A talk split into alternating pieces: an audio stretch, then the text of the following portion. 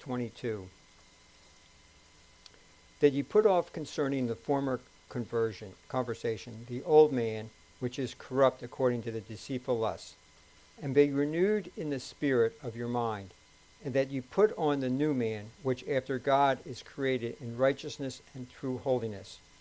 Wherefore, putting away lying, speak each every man truth with his neighbor, for we are members one of another. Be angry and sin not. Let not the sun go down upon your wrath.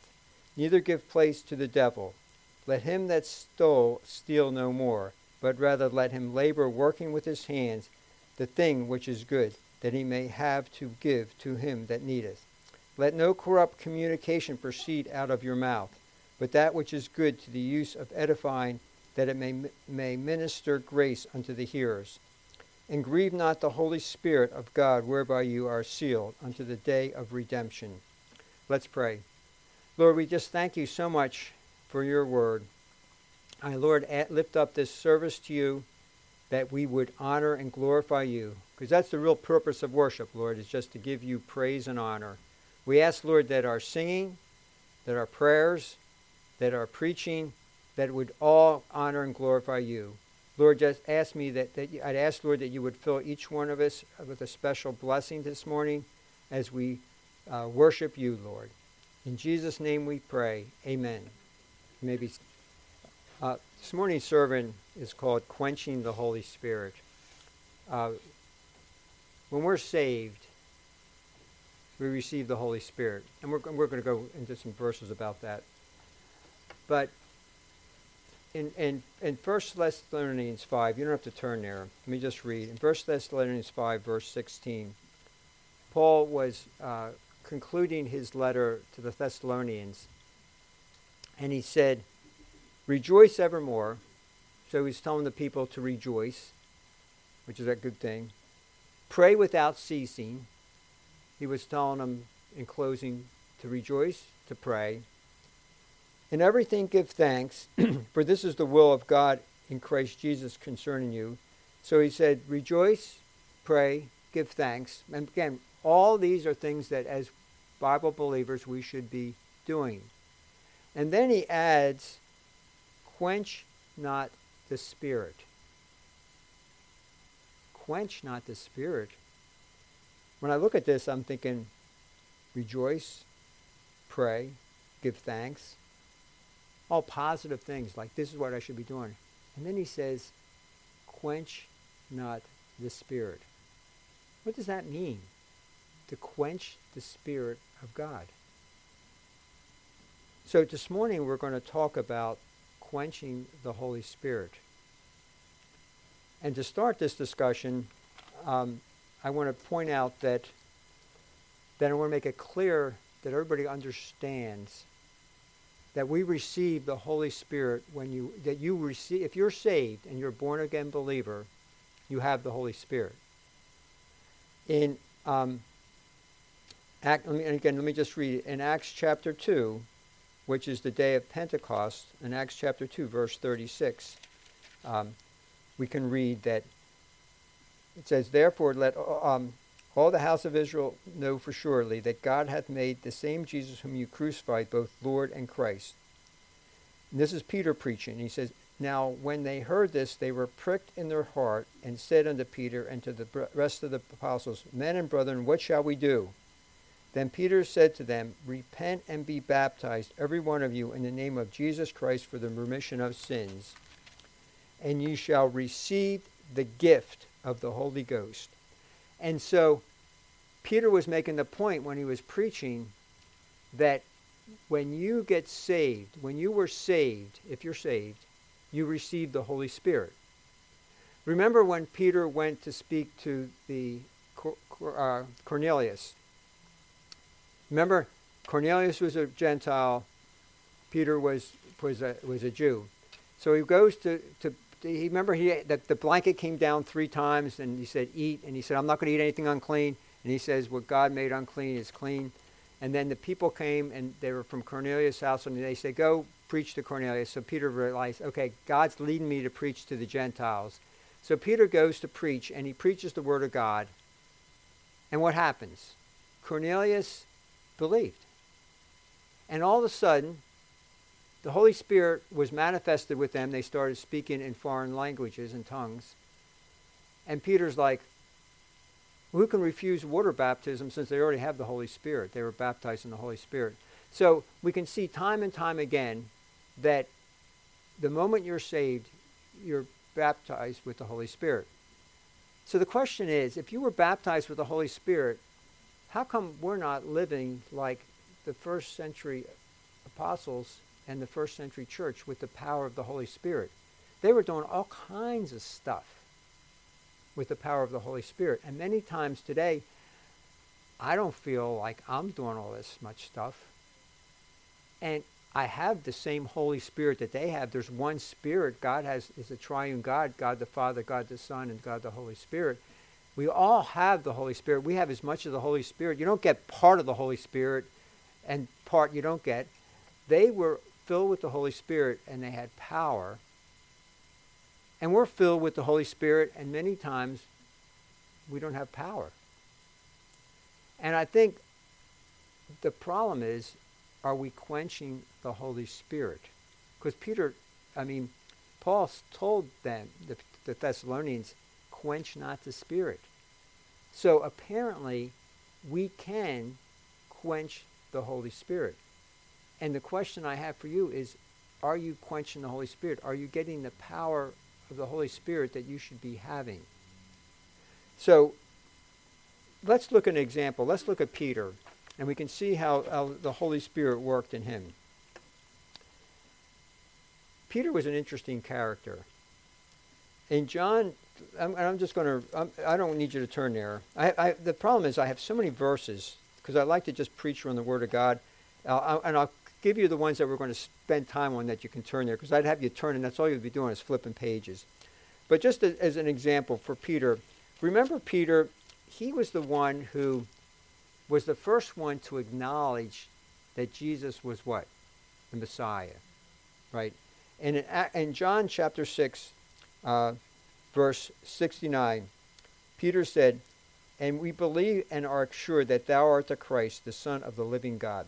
So Peter was the first apostle to recognize that Jesus Christ was the Messiah, which is huge. I mean, Peter was a remarkable guy. And then Peter, probably of all the apostles, was the most passionate.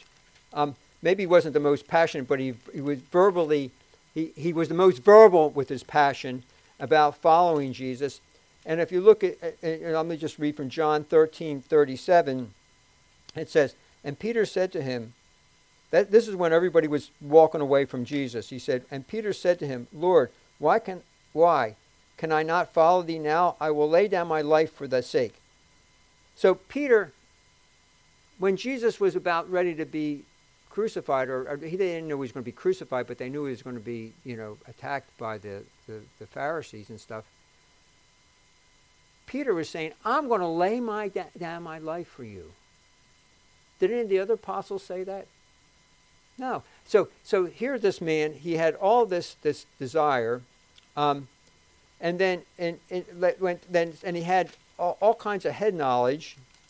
And uh, in Acts 18, verse 10, it says, I mean John 18, verse 10, it says, Then Simon Peter, having a sword, drew it out and smote the high priest's servant and cut off his right ear. The servant's name was Malchus. When they came to arrest Jesus, Peter was the most passionate. Could you imagine the arresting Jesus and Peter takes a sword and he whacks, and he must have been he must have been aiming for the head. Maybe he missed the head, or maybe was, I can't imagine he aiming for the ear. He cuts off the ear, and we know what did Jesus do? Jesus healed the, the man, right? Because that's not what what Jesus wanted. But but even though Peter was doing the wrong thing, he thought he was doing the right thing, and he had passion. And as a matter of fact, Jesus actually, um, in this verse, uh, re- re- rebuked him. Jesus said, Put away thy sword into the sheath. The cap, cup which my Father has given me, shall I not drink of it? So Peter was misguided, but he had passion. But then, so here he is. Jesus, Peter is the first to recognize Jesus as the Messiah. I'm going to lay my life down for you. He demonstrates that he's going to lay his life down for him by cutting off the high priest's, the, the, the, the servant's ear. What happens to Peter next? He denied Jesus three times. Why? Because he was afraid of the Pharisees. And I mean, good reason. They, they killed Jesus. I mean, and they killed, you know, later on they're going to kill other people. And he was fearful. So Peter had, we would look at Peter and we'd say, Peter had a lot of knowledge. He was passionate for Jesus. But when the time came, he ran away. Right? But then we read um, in Acts chapter 2 what happened to Peter and happened to people in the early church. In Acts chapter 2, verse 14, it says, um, they received the Holy Spirit. The Holy Spirit in Acts chapter 2 was the day of Pentecost, and the Holy Spirit came down upon Peter. Now look what Peter does in Acts chapter 2, um, verse 14. But Peter, standing up with the eleven, lifted up his voice and said unto them, Ye men of Judah, and all ye that dwell at Jerusalem, be this known unto you, and hearken unto my words. So here, Peter, who denied Jesus, who ran away because he was afraid of the Pharisees, does what? He's filled with the Holy Spirit, and he stands up and starts preaching. And who is he preaching to? The Pharisees. What happened to his fear? Was he afraid of the Pharisees anymore? No. And look at this. Um, later on in verse 41, it says, um, Then they that gladly received the word were baptized, and the same day there were added unto them about 3,000 souls. Peter preached, and 3,000 people got saved. 3,000. Did he have power? Here he's preaching to the Pharisees. 3,000 people get saved. And this is the guy who had a lot of head knowledge, but denied Jesus. Now he has the Holy Spirit, and he's what? Preaching, and 3,000 people get saved. And then look what happens in Acts chapter 4, um, verse 2. He's now brought before the Pharisees. He's now these are the guys that he ran away from and denied Jesus three times. Being grieved that they taught the people and preached through Jesus the resurrection from the dead. Okay, let me just actually start with verse 1. Um, and as they spoke unto the people, the priest and the captain of the temple and the Sadducees came upon them. So here is the priest and the captain of the temple and the Sadducees, being grieved that they taught the people and preached through Jesus the resurrection from the dead. And they laid hands on them and put them in hold until the next day, for it was now eventide. So now what happens? Before, there's my son. Hi, Emmanuel. I usually teach this, the two year olds, and I haven't been here a while, so Emmanuel saw me and wants to come up, and that's good. That's good. But he's not allowed to do that, I guess. That would have been a good, inter- his dad made him stop, see? That would have been good if he came up. But anyway, what happened? Peter now, the same one people he was afraid of, he's confronting, and they arrest him, and they're going to throw him in jail, right? So what happens is we see that when Peter was filled with the Holy Spirit, and what was the difference? Peter was unique, different than us. We receive the Holy Spirit when we're saved. Peter didn't receive this Holy Spirit until what? The day of Pentecost, right? Because what happened was Peter uh, was a follower of Jesus Christ, but he didn't have the Holy Spirit. He had a lot of head knowledge. He knew that Jesus was the Messiah. He was going to lay his life down for this guy, but he didn't have the power of the Holy Spirit. When he preached, 3,000 people were saved when he was confronted the Pharisees, he, he, he, he, he didn't care what they did to him because he had the power of the Holy Spirit. So we can see here how Peter could have be a believer, but he didn't have the Holy the power the Holy Spirit. We have the Holy Spirit, but we can quench it. And so let's look at this a little bit. So we're finally back to where you guys we started out by looking at Ephesians chapter four, verse twenty-two. Right? That's where you guys um, we read when we started here. So let me go back to that. Ephesians chapter 4, verse uh, 23. So look what it says here. And be renewed in the spirit of your mind. So the first thing is that when we receive the Holy Spirit,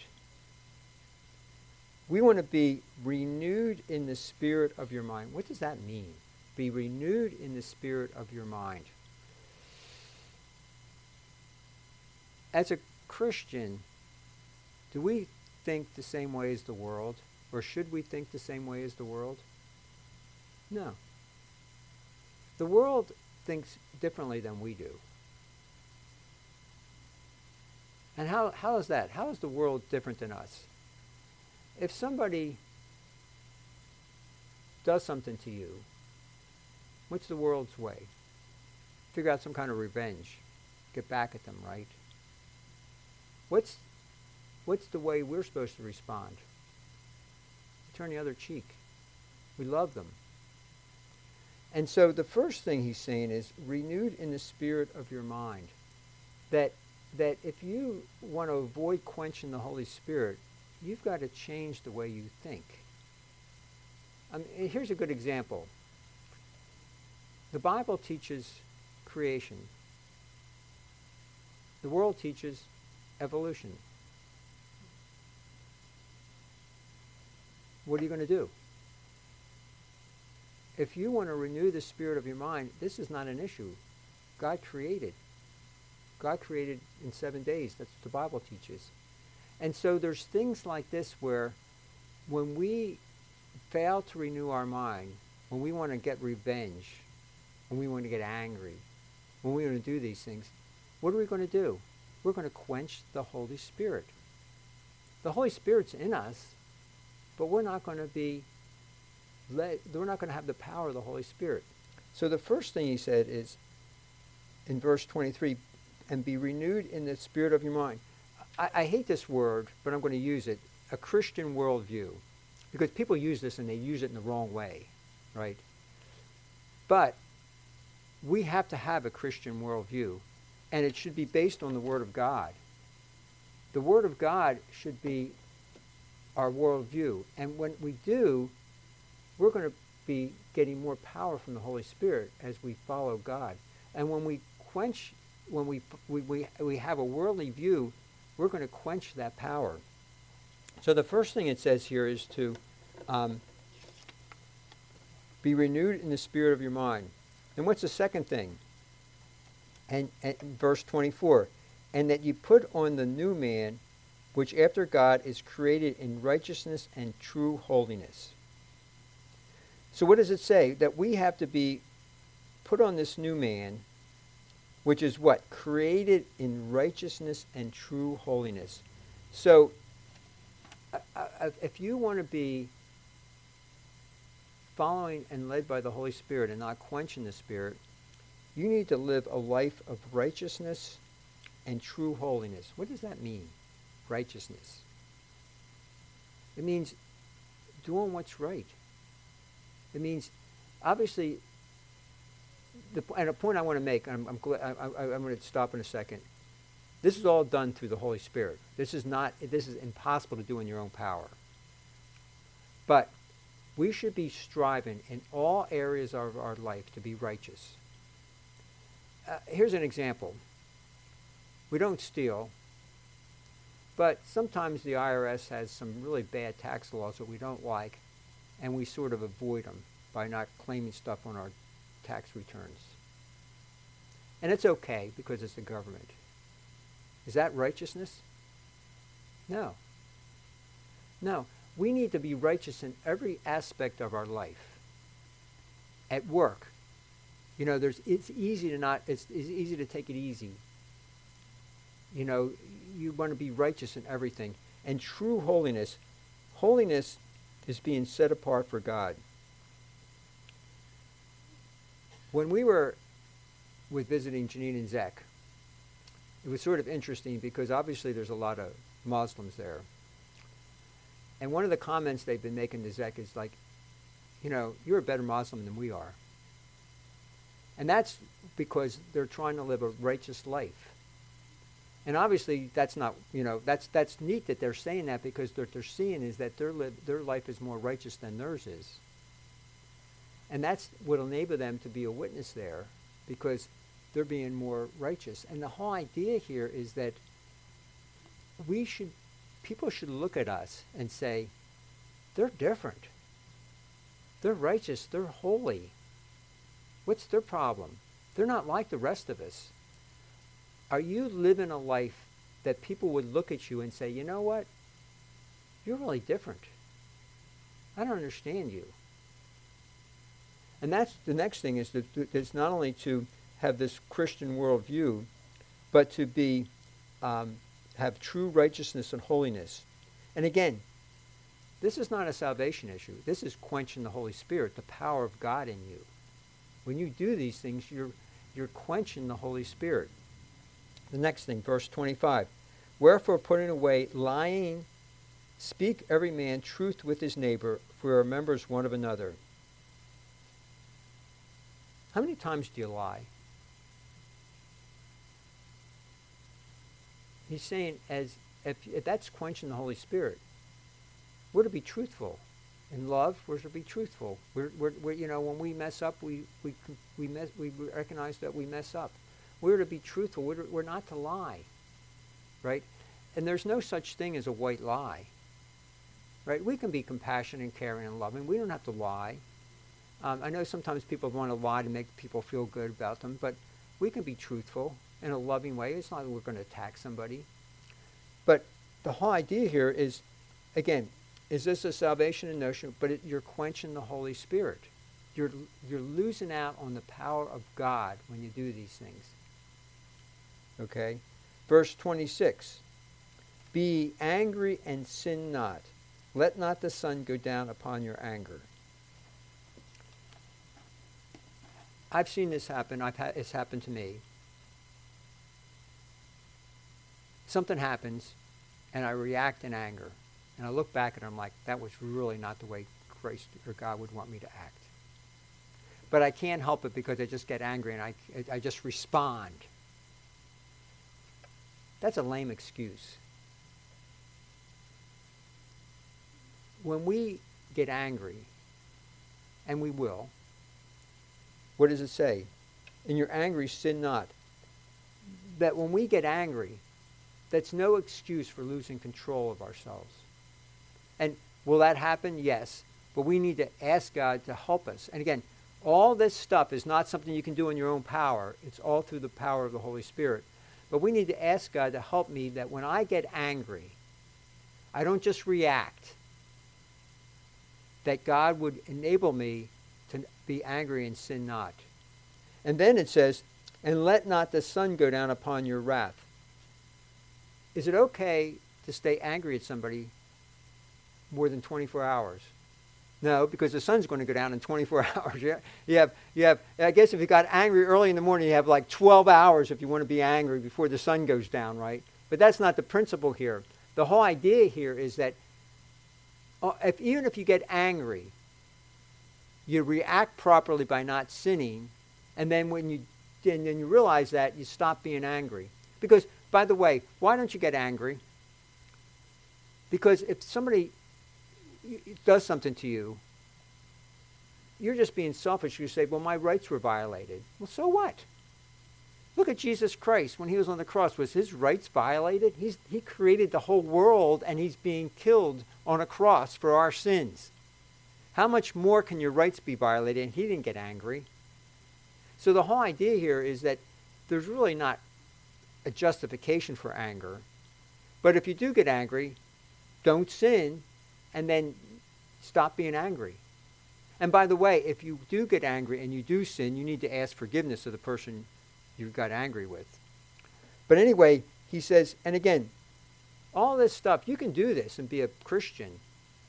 But you're not going to get the power, you're going to quench the Holy Spirit in you. You're not going to have the power of God in you. And then it says, verse 27 Neither give place to the devil. What does that mean? Never, never give place to the devil.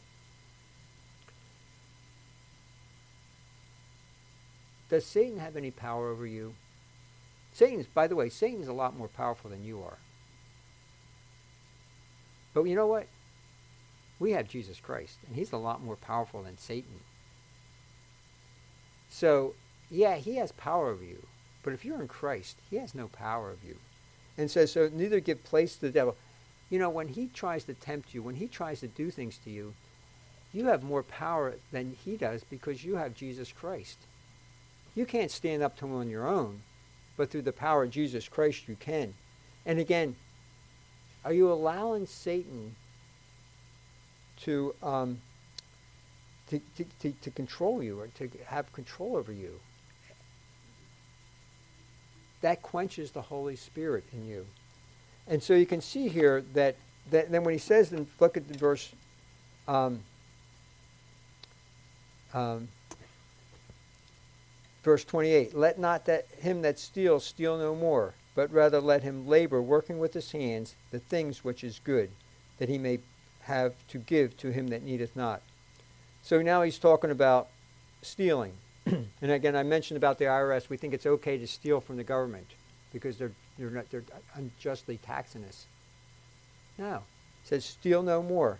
As a matter of fact, you should be laboring so that you can actually give and help those in need right? Again, are you quenching the Holy Spirit? Let no corrupt communication proceed out of your mouth, but that which is good to the use of edifying, that it may minister grace unto the hearers. Corrupt communication. Gossip. Are you gossiping? Well, you know, I'm not gossiping. I'm just talking about that person because they've done this, this, and this, and that, and this, and this, and that, right?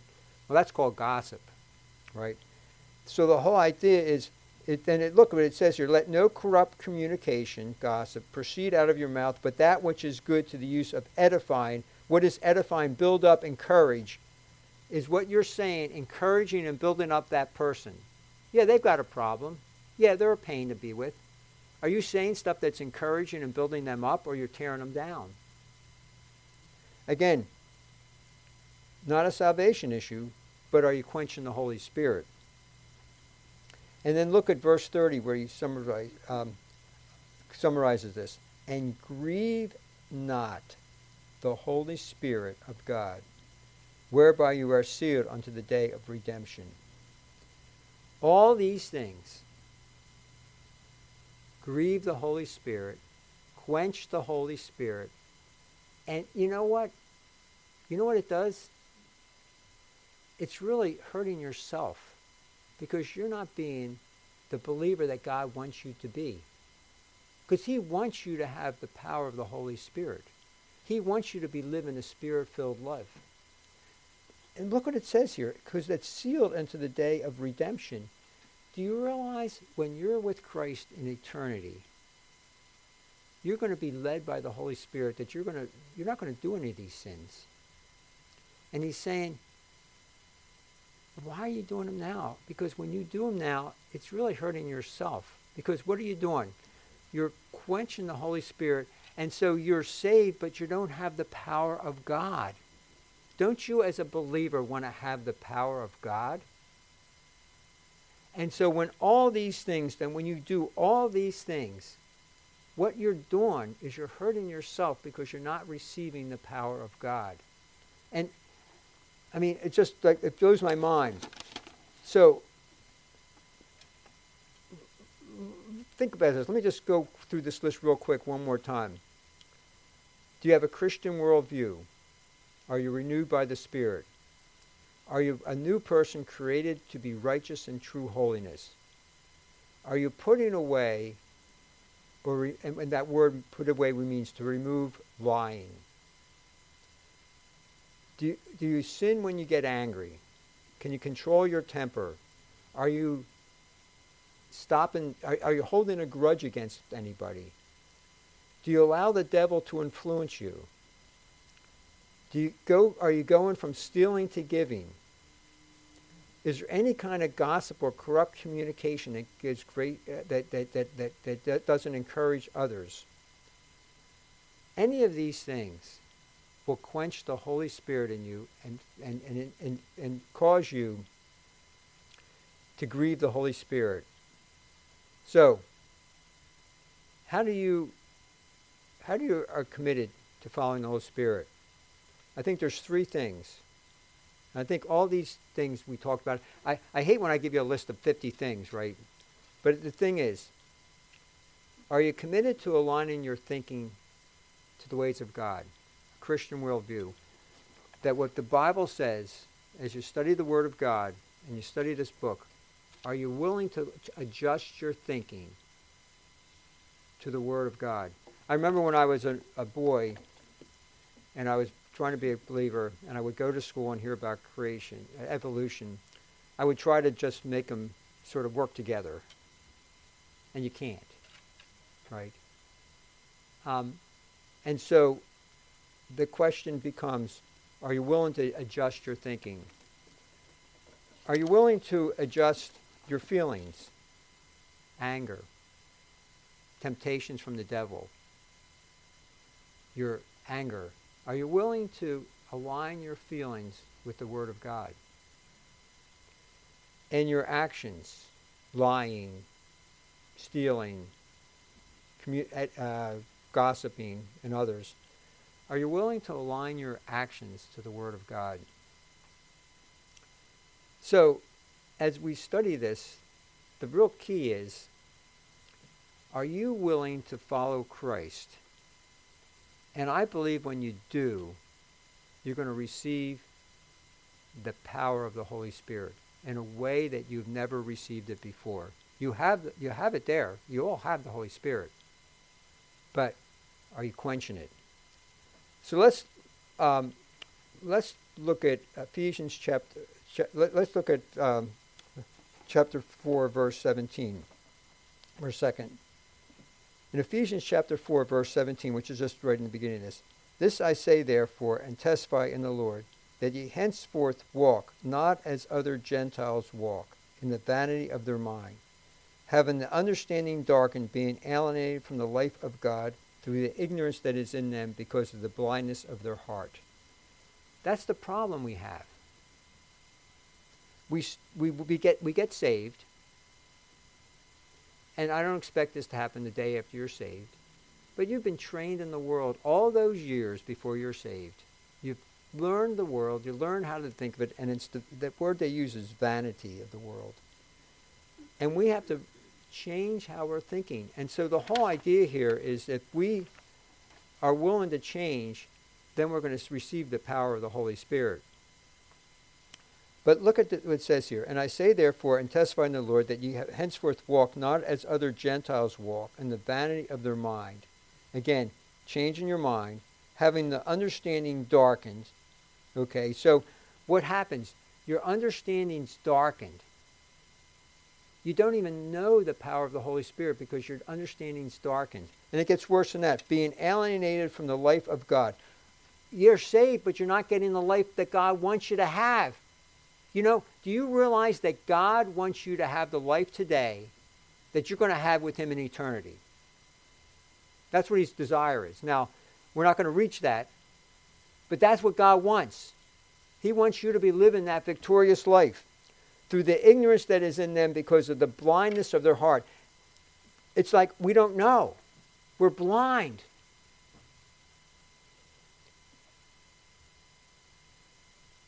When I think of our salvation, Jesus gave us in Matthew 13 a whole bunch of parables about the kingdom. He talked about a mustard seed and everything like that. And I think one, so the, the question I have is why aren't we willing to change our life? Why aren't we willing to change our thinking, our feelings, and our actions to get to be the way that we're going to be in eternity? Why aren't we willing to do it? And I think the bottom line is we don't take our salvation seriously enough. And there's a bunch of parables in the Bible.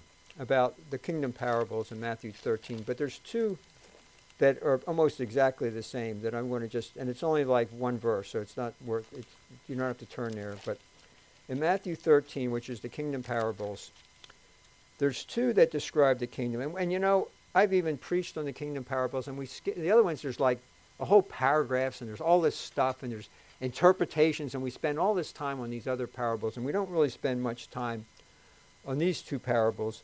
But in Matthew 13, verse 45, um, it says, Again, the kingdom of heaven is like unto a merchant man seeking godly per- goodly pearls, who, when he had found one pearl of great price, went and sold all that he had and bought it.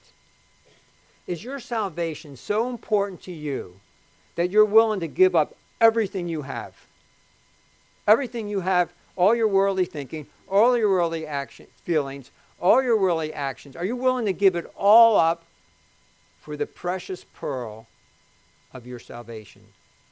And the other one, again, the kingdom of heaven is like unto a treasure hid in a field, the which when a man hath found, he hideth, he hideth, for the joy thereof goeth and sell all that he hath and buyeth that field.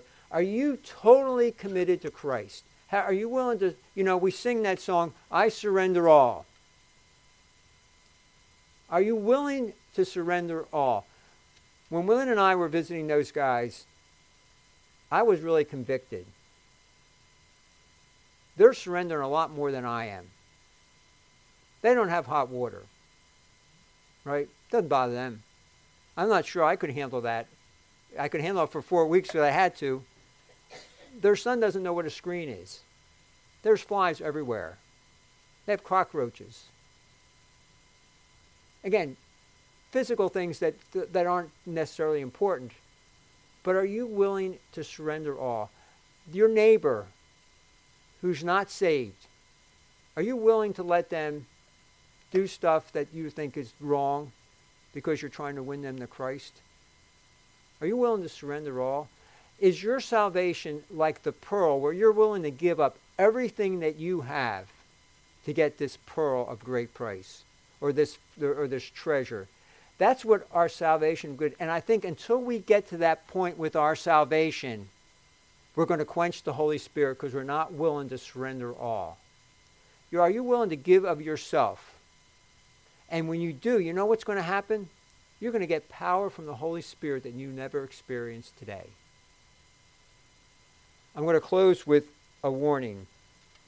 In Revelation chapter 3, um, when Jesus was talking to the various churches, Jesus said in Revelation chapter 3, verse 15, He says, I know thy works, that thou art neither cold nor hot. I would that thou wast cold or hot. So then, because thou art lukewarm, and neither cold nor hot, I will spew thee out of my mouth. Okay, I'm not sure I fully understand what that means, but I know it's not good. Right? And I don't want to get into discussion can you lose your salvation? That's not what this is about.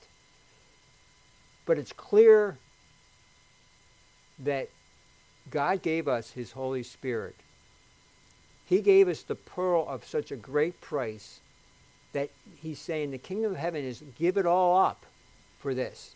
Are you giving everything up or are you quenching the Holy Spirit? I believe that we can all have the same power that Peter had when he received the Holy Spirit. I think there's some gifts that might not be around today, and that's a whole other discussion. But I believe that the power that the people in the early church had, we can have. I think the problem is we don't take our salvation seriously enough and realize the, the preciousness of our salvation. Uh, we say we do, but we, I don't think we do in our actions. That we understand the preciousness of our salvation, that we don't surrender all, and that we quench the Holy Spirit. And I don't want to go before Christ and say, He says, You were lukewarm. I want to be on fire for Christ. And I believe that when we are, that God will give us more power from the Holy Spirit. Let's pray. Lord, you are such a loving and merciful God. even though many times I know I don't take my salvation seriously enough, I quench your spirit. I know that you still love me. You still care about me. I know that I grieve you because because I'm not living the life you want me to do and people are not seeing Christ through me the way you want them to. Lord, I ask that you would enable me and each person here to recognize the value of their salvation, that they're willing to give it all up, to avoid quenching the spirit, and to live a life that honors you, and to live a life that would be preparing us for eternity being with you when we will be sinless. To live the life today that you would want us to live with all the constraints of sin and all the problems we're dealing with, that we would lead that life. And Lord, I know that, that it's not an, much, it's not an act of our will and our own strength. You've given us your Holy Spirit, that we, not, that you have given us the power to do this, not through our own ability, but through you, Lord. We thank you so much for the power to do this, Lord. I just ask that you would give each one of us a desire to want to follow you, that we would be willing to adjust our thinking to you, that we would adjust our feelings and we would adjust our actions to follow the example of Jesus Christ, who as God came down to live on this earth, so that we would have an example to follow of how to live in a way that would honor you and that your spirit would then be emboldened in us and the power of your Holy Spirit already in us would be demonstrated in our lives, which would be pleasing to you, Lord. In Jesus' name we pray. Amen.